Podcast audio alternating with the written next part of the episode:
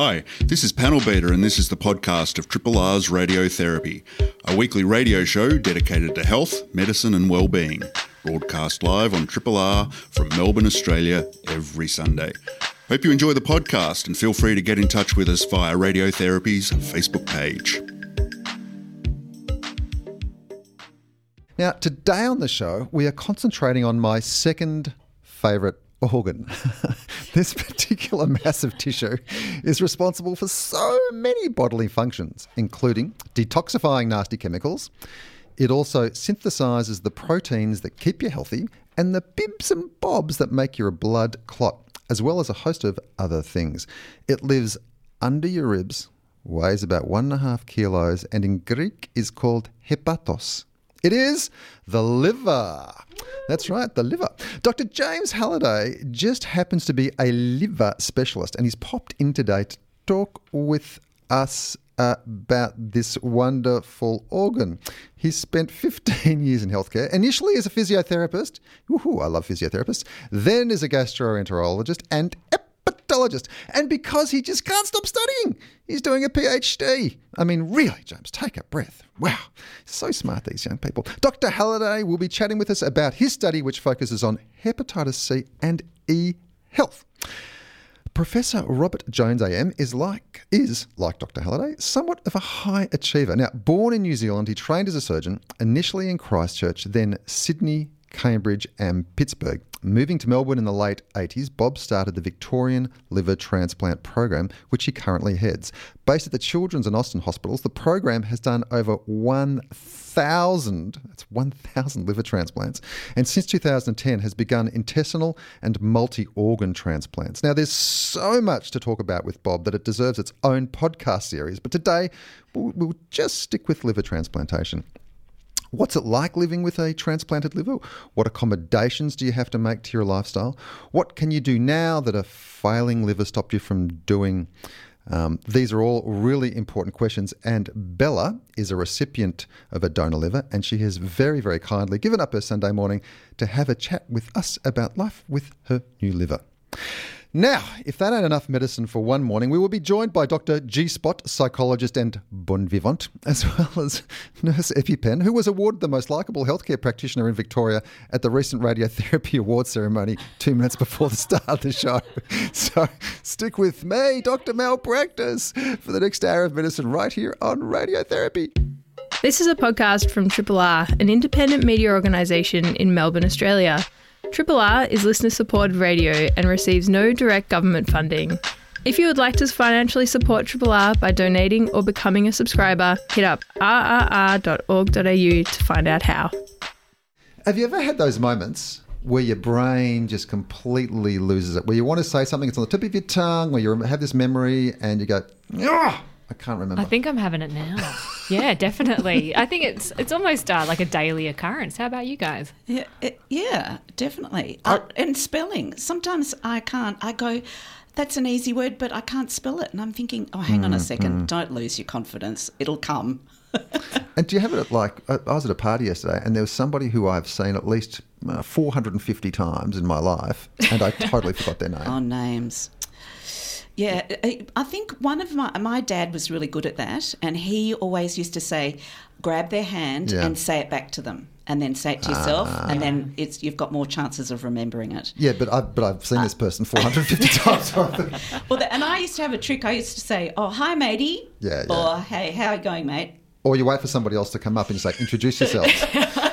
and the person says, well, he's married to that person. Is that Yeah. brain fog? Is that a Is that segue bra- to is that- that brain fog? I think that these are all good examples of brain fog, and I think now that we're hitting the festive season, we might be experiencing a bit more brain fog than even earlier in the year. And I've been reading this really cool article uh, published in Neuroimage by uh, Balter et al., and it's all about the effect of inflammation on b- brain fog. I think people wouldn't necessarily associate inflammation or having um, having had an infection with brain fog. Where- But- uh, Where's the infection? So what they did, well, I think what they what they well the premise of this study was that sometimes when people are recovering from an infection, a virus, they experience brain fog. They they just feel mentally sluggish. Yeah, yeah, yeah, yeah, yeah. yeah. Like you after a cold or you've had, Exactly. like, If, if you've had a very high temperature, you Yeah. can lose Hmm. vision, a little bit weird vision, and you can feel very out of spacey. Yeah, yeah, yeah, Can't- yeah, yeah, because yeah. the temperature's so high. So I, I think that fits. You're hitting all the right notes there, EpiPen. So with this study, they um, they had 20 uh, young male volunteers who were healthy, and they received the Salmonella typhoid vaccine that causes temporary inflammation but doesn't have very many other side effects. So you know, lucky them getting the the, the uh, typhoid vaccine. And um, they looked at a couple of different aspects of their their attention. Um, so one of the processes was alerting, which involves reaching and maintaining an alert state. They also looked at orienting, which involves uh, selecting and prioritizing useful sensory information. And the third thing they looked at was executive control, which is, um, I suppose, how we make decisions, and it's um, yeah, it's sort of that higher level thinking. And what they found was that the guys who had the typhoid vaccine, their ability to um, orient to, or I should say, uh, their alertness was impacted. So their executive control and their orienting was fine. It was really just their ability to stay alert, and that's and what you were talking about there, Penny, about even their um, their eyesight being affected. Ah, yes, that makes sense. So Yeah. you can't. So is it your ability to to con- to stay concentrating on something? Exactly. Yeah. So they couldn't. They basically couldn't get up the um, cognitive ability to stay alert. And is it, did they speculate? What is this? One of those weirdo chemicals in your blood that gets released, like interleukin, interferon, neuro, something. They were looking at interleukin six levels to monitor inflammation, and that that's how they knew that the vaccine had worked. So, hand on my heart, this is so reassuring to me for because for about the last ten years, I was when I teach medical students, I say, you know, when you have a physical illness, it can affect you psychologically, and they say, well, what's the biochemical basis? And I mm-hmm. say, oh, interleukin. They say, which one? I say, oh, six. So, so, so, That's I agree. when in doubt, say six. Yeah. so it really is interleukin six. It is, yeah. And I, I think if anyone's keen, they should definitely check out this paper. It's a really good one. What's the name of the paper? The paper is called Selective Effects of Acute Low Grade Inflammation on Human Visual Attention. Just tell me, how did you come across this? Is this what you do in your daily reading? You could have. It really is. Along with, you know, keeping up with The Bachelorette, I do like to read um, some more, I suppose, cerebral articles. But I- mean, my top priority is reality TV. So, yeah. How many of them do you watch? That's, do you know, EpiPen? I feel like I've cut back in recent years, um, but I still indulge in it way too much. Do you know there are Gee, there are Scott. re- no there are really really smart people who like these kind of programs, reality TV No, programs. I'm shocked. My, if my husband saw me watching it, he, he'd just he'd raise his eyes and walk But out the room. I, kind of get it. I mean, it doesn't appeal to me, but I kind of get it because you just want to switch off. Yes. You just- your, your brain's been busy the whole day, and you just want to like. I'm not turn it- sure about mine, but um, yeah. Yeah, yeah, I've been in a bit of a brain fog, and then I just transitioned really nicely into The Bachelorette. Now, speaking of busy brains, coming up, we will be speaking with Professor Bob. Oh, so, uh, Robert Jones. no, Profe- Bob. He's, he's Bob. Okay, Professor Yeah. Bob Jones. So have a listen to this, and we will be back in a minute. You're listening to a Triple R podcast. Discover more podcasts from Triple R exploring science, technology, food, books, social issues, politics, and more. To listen, hit up the Triple R website or your favourite podcast platform. I have the great privilege in starting the conversation with um, Professor Bob Jones. So we go back a long time. In fact, I worked in the hepatitis unit, liver unit at the Alfred Hospital, and we were sending patients when Bob started doing the operations for liver transplant. We were sending them over to the Austin, and now I have the great privilege of starting a conversation with him. So, Bob, how did you get into surgery, let alone liver transplant? Do you want to just fill us in with your fantastic? Happy. Well, I was always very handy with my hands, and uh, when I came to do medicine, I decided that surgery was clearly the way to go because medicine has lots and lots of thinking and standing around, whereas surgery you actually could do something. Very true. and surgery is surgery is just a, ve- a very uh, immediate. You you do something, you see the results. So it's for those people who like to see something very practical Yeah. very early on. Yeah, fantastic. And I'm very well aware that doing liver transplants is much harder than a heart transplant. Would you agree? Oh, I'm not sure the heart transplanters would agree. Oh, Um, I've heard that. Christiaan Barnard does agree. I think we all think what we do is rather special and more difficult than the others. Uh, the technical parts of it, I think, probably overlap. But the, the, the challenging parts, of the biology and understanding that and looking after patients before selection and looking after them afterwards. And the physicians know that they're the most important people. because they've got the long term relationship. They're the With- ones that have to do all the hard work. Yeah. So what's it like? What what what are you faced with when you open up people's tummies and there's cirrhosis and there's biliary atresia and there's I think surgeons enjoy the challenge or the physical challenge, and you go in as prepared as you can be, but you don't actually know until you actually open the tummy and see what's in there. And you have to have lots of things in your armamentarium to cope. You often get surprised and you find things that you didn't expect, and you need a plan to cope with those. And that's the challenging part of the, the technical aspects of surgery. and uh, uh, Mal was saying that you've done a thousand transplants We've now. done well, well more than a thousand, and uh, uh, it's demanding. It's busy. It's out of hours. It's seven days a week, and it's very hard to plan because you never know when this is going to happen, and it's all very dependent on organ donation, and we just have to be prepared when there is an organ donor available. Bob, how long does it take to do the surgery? Mal, it varies, but the- it's we call it day surgery. You start one day and finish the next. It's, uh, but in, invariably, from the time you get a donor call to where maybe finishing the transplant, it's it's often at about 24 hours. The surgery itself is, if you're lucky, eight hours, but often runs 10 or 12 hours as a sort of routine. And are you there the whole time for that eight hours? Well, you you, know? the main surgeon will be there the whole time, and uh, occasionally we'll switch over if, depending on who's available. Yeah. But just having the number of people available to be around available around the clock, uh, it, it just depends who's around. From a, a technical plumbing point of view, I mean, the liver occupies such a large space in the abdomen, and there's lots of connections it has. How, physically, how do you how do you actually visualize all those things? I mean, what do you do to actually see the the, the portal vein and the hepatic artery? And how do you do all that stuff? Well, that, you're right. A lot of it is just the working out the plumbing in three dimensional mm. space. So you've done a lot of planning beforehand. We know a lot about the donor. We know a lot about the recipient. So you've thought about this beforehand, and you have matched the donor and recipient anatomically, just in size, for example. Trying to squeeze a great big liver into a tiny space just Yeah. doesn't work or causes lots of problems. Yeah. So we've done a lot of prep work, and then a lot of it is just dealing with that. Things don't line up, so you have to have angle joints to kind of get round corners. And, uh, So you were mentioning um, squishing a liver into a small body, but they, you, are you still doing fragments of livers? So partial um, liver. Yes, Epi. Look, the only way that children will have a transplant is if they can have part of an adult donor. So, children, an, a normal 70 kilogram adult donor, you can take a tiny corner of that liver and put it into a seven kilo one year old child. And that's really the only way that that child will have an opportunity of having a transplant.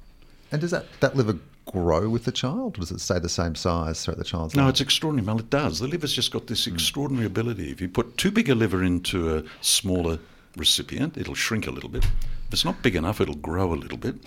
And then a one year old child with part of that adult liver can have that liver 20 years later and it'll have expanded up to being a normal sized liver. That is absolutely fascinating. It won't be the same shape as the normal liver because it'll just be the original shape bigger. But no one would ever know. I mean, unless you did a CAT scan, you mean no one's going to know what your liver looks like. It, well, that's exactly right. In fact, sometimes people they do have a CAT scan, and someone's a little surprised. Think that's a very unusual looking adult liver. Um, and what is it about that? I mean, heart trans. It started with heart transplants, and there were kidney transplants. Or was it the other way around? It was essentially kidneys were the first kidney, yeah. of the block. What took so long for livers to be transplanted? Well, actually, it's a really great story, Mel, because the, one of the pioneering surgeons, Tom Starzl in the United States, really sorted out how to do kidney transplants in the mid 60s. He sorted out how to do it for everybody, and simultaneously he was doing liver transplants. So liver transplantation started pretty much the same time as kidney transplants. It's extraordinary, really, and it's so extraordinary, of course, that for the first decade, most of the patients who received a liver transplant died before. That was in Pittsburgh, wasn't it? That was all in Denver and Pittsburgh. Pittsburgh. And I've heard a story that um, some people with alcoholic liver disease, so long as they're not drinking a bottle of scotch on the way to the hospital for their transplant, they can still have a transplant. So I know it's a bit of a joke. But what, what's the story with alcoholic liver disease and. Well, very only about 10 or 12% of our patients who get transplanted have a history of significant alcohol. And there are a group of people who have drunk, you know, who, who have drunk a fair bit and who are very sensitive to alcohol who end up with liver disease. Um, but these are very selected, and we have to be very confident that they're not going to continue drinking afterwards. What uh, what is the breakdown of the types of uh, illnesses and diseases that affect the liver that you would end up transplanting? Well, they're different for adults and for children. And for children, for example, half of them are born with biliary atresia, which is just the little tiny bile ducts in the liver don't develop. These are otherwise completely normal children, but their liver doesn't have the little drainage pipes mm. in it. And the other group of children are those with sort of unusual and weird metabolic mm. conditions, enzyme deficiencies. Mm. And liver transplantation can cure the liver disease, but also cure the underlying enzyme deficiency. Well, And this- well, really? Mm. So, for example, there's some children born who can't store sugar, and they require to have sugar given to them continually, otherwise they will get brain damage. Mm-hmm. And the liver transplant will fix that instantly, so they'll have a new liver and immediately not require constant sugar feeding. I, I have such a new appreciation for my liver after this um, conversation. I just feel like going, woo, liver. I wanted to ask Bob, I suppose in um, other types of surgery, we talk about um, sort of being a good candidate for, for surgery. What do you look for in someone who's seeking a liver transplantation? Well, Dr. G, that's a, we, we put a lot of effort into the recipients. The, the most important thing is they really have to understand what they're embarking on, and it is a huge issue. There's absolutely no doubt that the best liver is your own liver, but as an alternative, uh, and a transplant's not a bad way to go. But for most of the patients who are going to receive a liver, the, the alternative is that they'll die without this. So it becomes a fairly binary decision for most patients. So one of them is just understanding what's going to happen and understanding the risks involved. And then afterwards, the post-op care, because you you have got a you're sort of swapping one illness for the next. You're going from your liver disease illness to liver transplant illness, and it does have a lot of implications mm. after the transplant. Mm.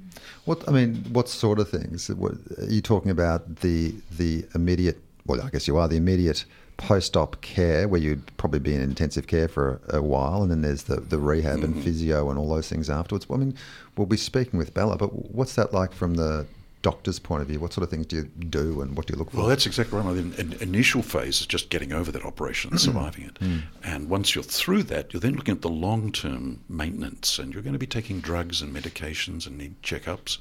And as time goes by, that does get easier, but it does require you to take part in this process. And we generally tell our patients that you'll be on these drugs for the rest of your life. And interestingly, a lot of the complications after the transplant are related to side effects of the drugs. So the drugs can give you diabetes or the drugs can cause high blood pressure, and then we've got to treat those things. So there are a lot of downsides at the moment to the long term outcome of transplantation. I know that there have been mm, uh, some quite um, stunning uh, discoveries in terms of immunotherapy. Has that made a difference to liver transplant, uh, transplant transplantation in the last 10 years? We haven't had any revolutionary changes, Mel, in the last 10 years. We've, we've got much better, ref, much better refinement in terms of treating patients rather than giving everyone identical therapy. And I think the future for us at the moment is going to be sort of tailoring therapy to the individual patient. So this patient might only require a little bit of immunosuppression, and we need to work out how to do that rather than giving everybody the same dose regardless. And we're sort of heading along that direction. Um, and what's the story of the liver once it's left a, a person?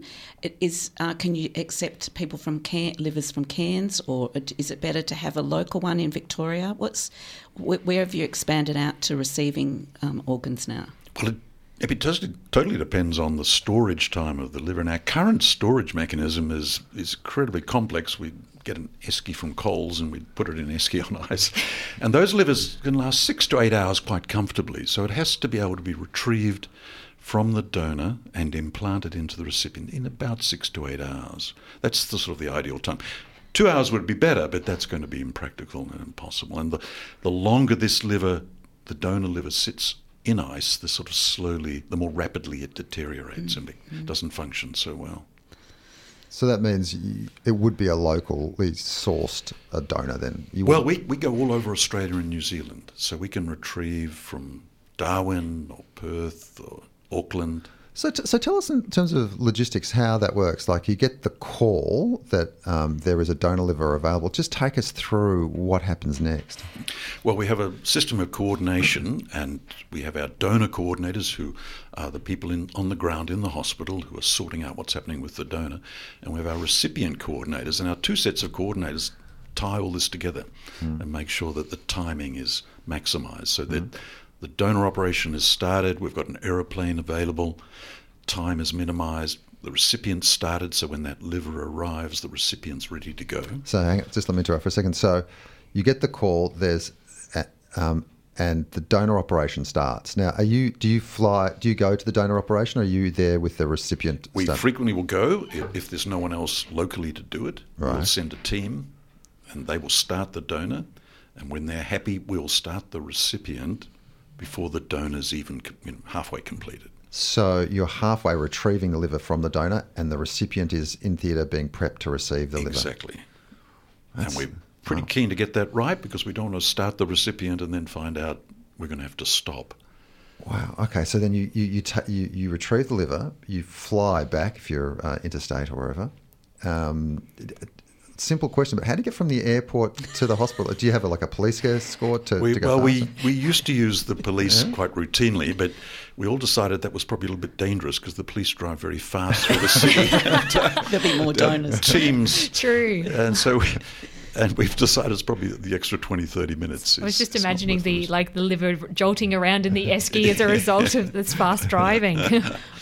Yeah so uh, it, it has to be coordinated uh, to make it uh, to minimize that time and we usually we've got that down to a pretty fine art it doesn't Right. always work and it's nice to build in an hour or two of extra time so that if something does happen that we have got that extra time up our sleeve and that new liver is not going to be wasted Yeah, yeah. So then you get to the hospital with the liver. You would then go in and get scrubbed. The liver would then. What happens to the liver? Is it checked? Is it blood typed or across? Oh, all that's all been done beforehand. Right. All that has Yeah. to be done well and truly before, matched, typed, all those decisions Mm-hmm. made before they're committed and before you start the recipient. Mm. But when the liver does arrive back at the hospital, there's about an hour's worth of work just making sure, tidying it up, all the loose ends and checking the pipes and plumbing, Mm. and sometimes having to attach little bits of extra tubing to it Yeah. so that it can be sewn into the recipient.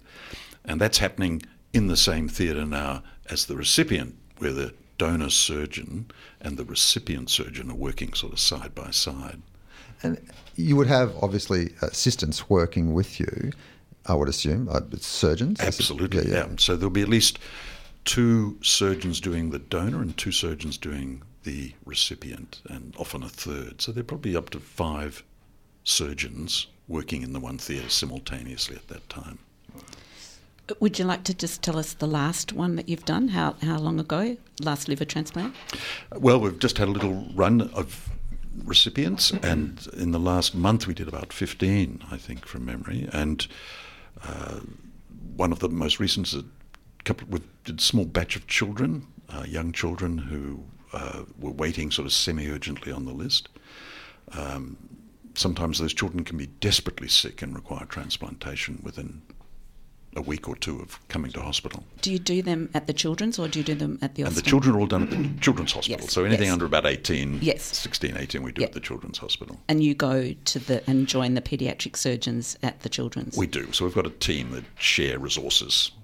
They- We do about a dozen, 15 children a year, and so that team overlaps with the adult team. And how many would you do a year in total of transplants? Uh, last year, academic year, we did 107 transplants in Victoria. It's about one every sort of two or three days. It's i- correct, and we cover Tasmania and do the paediatric transplants for South Australia, who the children come to Victoria.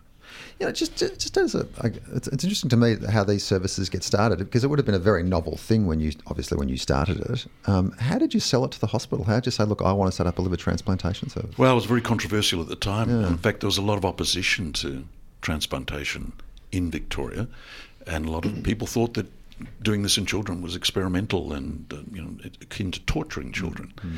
So there was a tremendous amount. This is within the medical community. So there was a lot of controversy about it, and uh, it was really the families that drove it. And interestingly, a couple of physicians who had to look after these children and had to watch these children getting sicker and sicker, who drove the decision to proceed and try transplantation here in Victoria.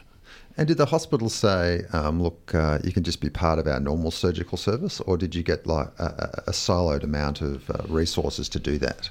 Well, it was not, nothing much in medicine's very well planned. It was really a few committed and enthusiastic surgeons and physicians who supported it, along with a few key administrators who took the risk. And it was a big risk because yeah. the, the, downside was really just yeah. getting into trouble and patients not surviving. So, but it was really driven by patients who had no other alternative and families demanding something being done.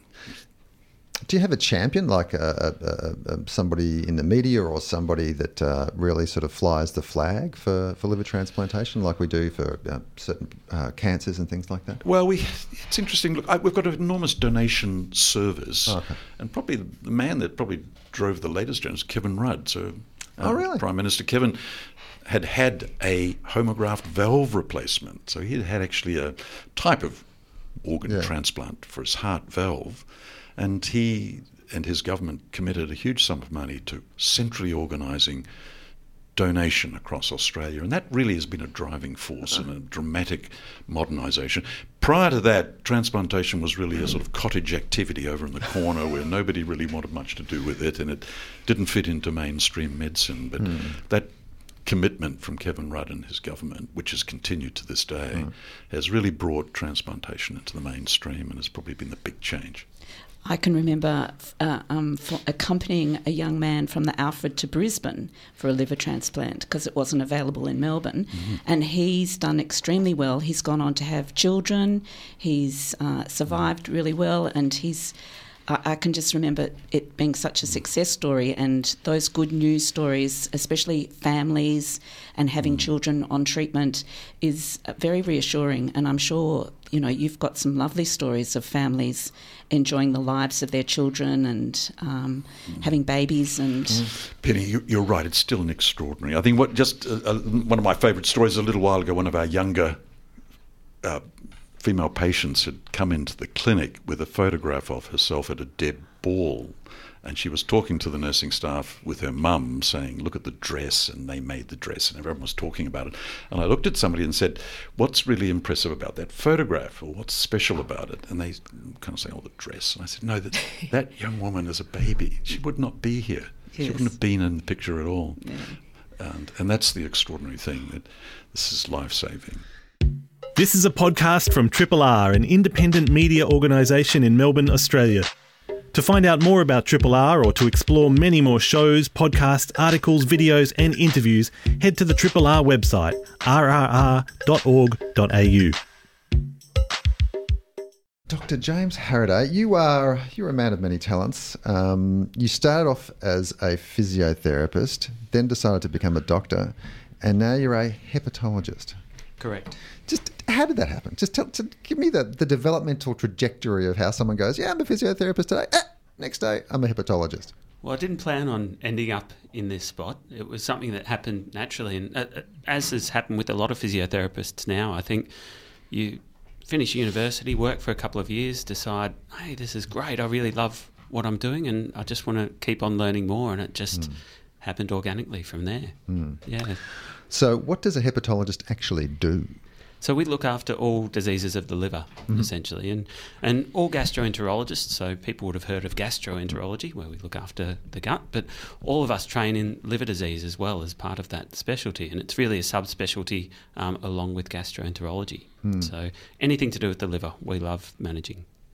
What- just, and I'm really interested. What I mean, I, I've got this theory that in, in medicine, in particular, with specialties, you kind of often fall into it. You don't. You're not born with the desire to become, I don't know, an orthopedic surgeon, or a, or maybe you are, or a hepatologist or cardiologist, maybe you are.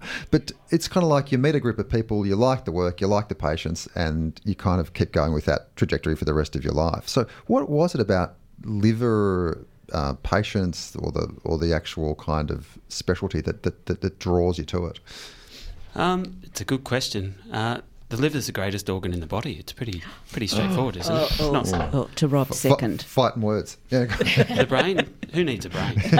um, so, it, look, you deal with really interesting patients, Yeah. and and everything from hepatitis to you know alcohol-related liver problems, um, and you really get to know patients well and, and manage them over a long period of time. But it's just a wonderful organ.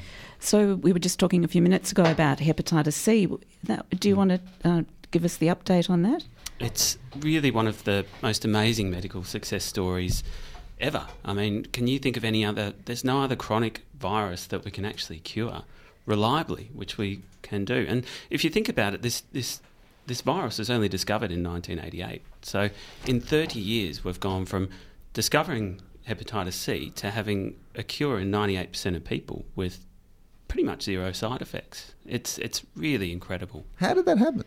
Uh, yeah, what, what, what was behind that that made it work so well? part of it's the, the virus itself Mm. lent itself to that. Um, part of it was a need. I mean, it's the major cause of liver transplantation and liver cancer. Which Is it really? It is indeed. And, and, and liver cancer is fast rising in Australia. Uh, It's the number six cause of actual cancer related deaths. And, uh, and having you know that, that push has led to development rapidly of, of such a great cure as hmm. well. And look, if you go back even further, Yeah. I mean, back in the 60s, when anyone had a blood transfusion, one in three people would get jaundice, and most of the time that was from hepatitis C. Dinkum, really. So one in three people got hepatitis C in the ni- in the 1960s. Either hepatitis B or C from from blood transfusion. Really? So, so and now, if you're getting a blood transfusion, it's very heavily screened Yeah, yeah. for some of these viruses, so you don't get that blood that's infected With the Hep C or Hep with the Hep yeah. C. Yeah, Yeah. absolutely. So when Penny, uh, when EpiPen and I were um, when we first met at uh, at a big hospital next to a park with a helipad, we we were doing a hepatitis clinic, and uh, there was Hep C wasn't around. It was non A, non B. That's where we were up to. And interferon, the treatment with interferon, and how that mucked up people. yeah, it's yeah. The side effects, the long term, three times a week, and it was awful, an awful drug. Um, and so this is revolutionary. Uh, it's in our lifetime, and it's so exciting what's happened with Hep C. Can you imagine just taking you know one to three tablets a day for eight to twelve weeks and it's gone? It's that that's as easy as it is now. really. So what's the name of the or the generic name of the treatment that one uses? So there's a whole bunch of different treatments that we use now, and they've got really long and uh, very difficult to pronounce names like I won't put you on the spot. I could, I could, like Sofosbuvir and Velpatasvir and Oh, God. It's a bit sexy. Who names these? Yeah, Phil Patosphere, right? And what do they? Act- how do they work? Do they? What do they do the virus? So they all work on different aspects of the virus and Yeah. viral replication. So a lot of them stop the virus from replicating and allow your body to kill it. So that's, Right. that's Okay. one way. And we always use more than one of these drugs because we need to attack it from two different sides to be able to do this as well. But we find that the levels of the virus in the blood might go from the millions to nothing in two weeks on these medications. That is just incredible. I mean, yeah, it is a, one of those wonderful medical success stories.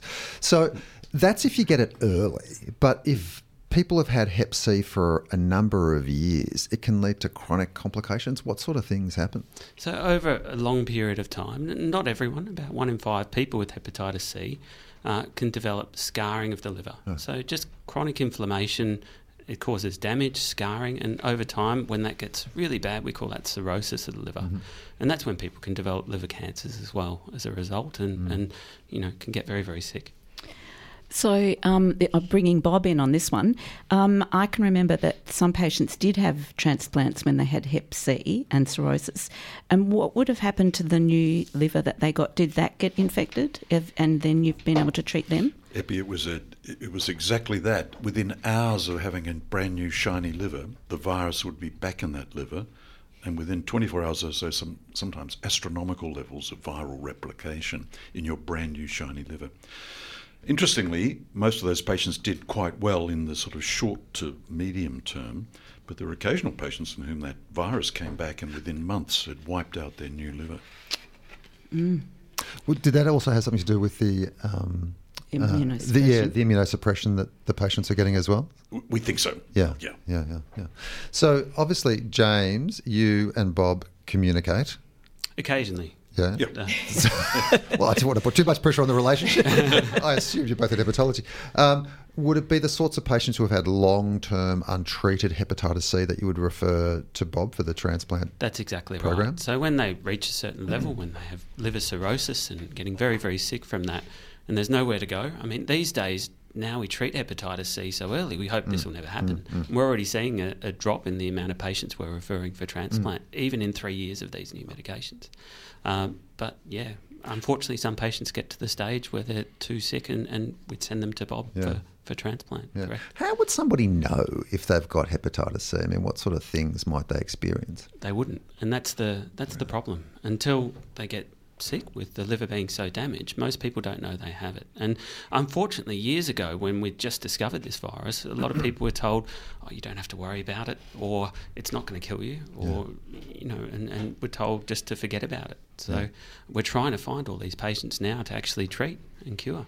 Now, I know you're doing work with general practitioners. Is that, that that's, That's right? Yeah, that's your PhD. What is, what is your actual PhD topic?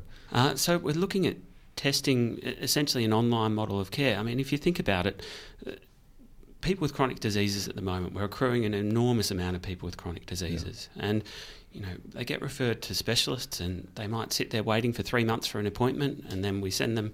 Say, see them for 10 minutes and say, that's great, I'll see you in another three months. But what happens in that three months, Yeah. you know? And how can we empower the local doctor to help manage things as well? So that's really episodic care. What we want to get to is continuous care, Yeah. where with our modern technologies, we should all be able to communicate constantly. Mm. So if I'm getting sick, I should be able to tell my specialist, hey, I'm getting sick, Mm. I want to see you again, or get some advice very quickly. So we're testing an online model where everyone can connect, in, including patients, GPs, specialists, see their treatment plan.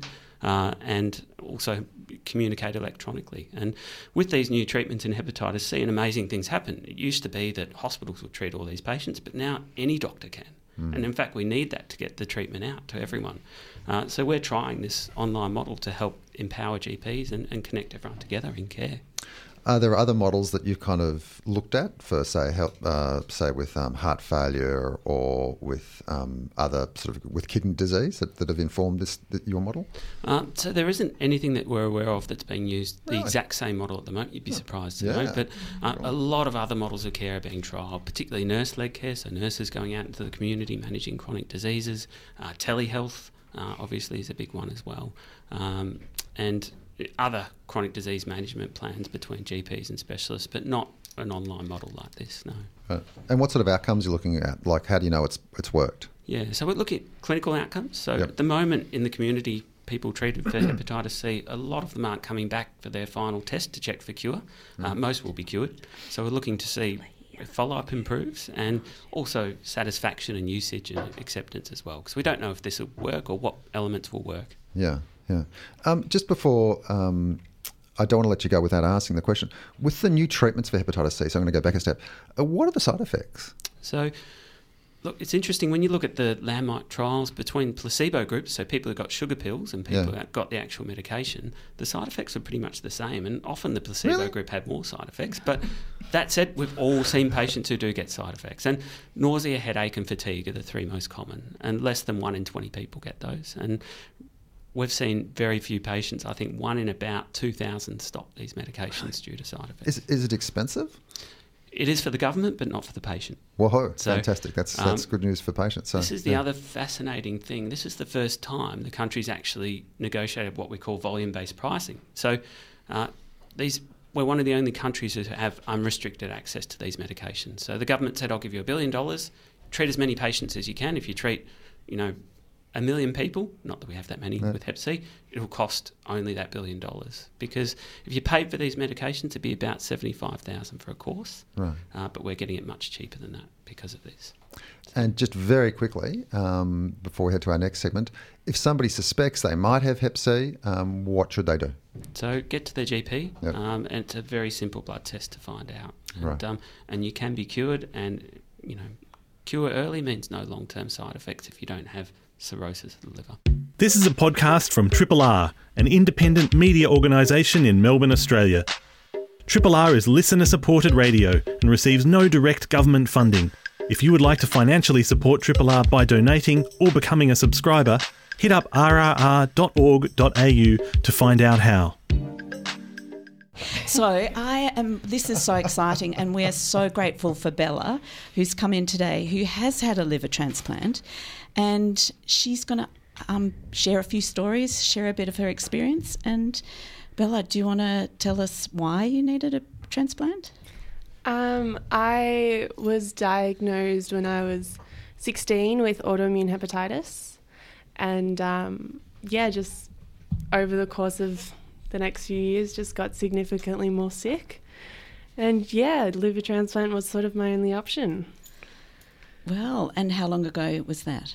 Uh, almost nine months ago. Oh, not not that long ago. No. And how's how are you going? Really, really good. Everything's um, everything's amazing. Um, I've never been healthier, quite literally.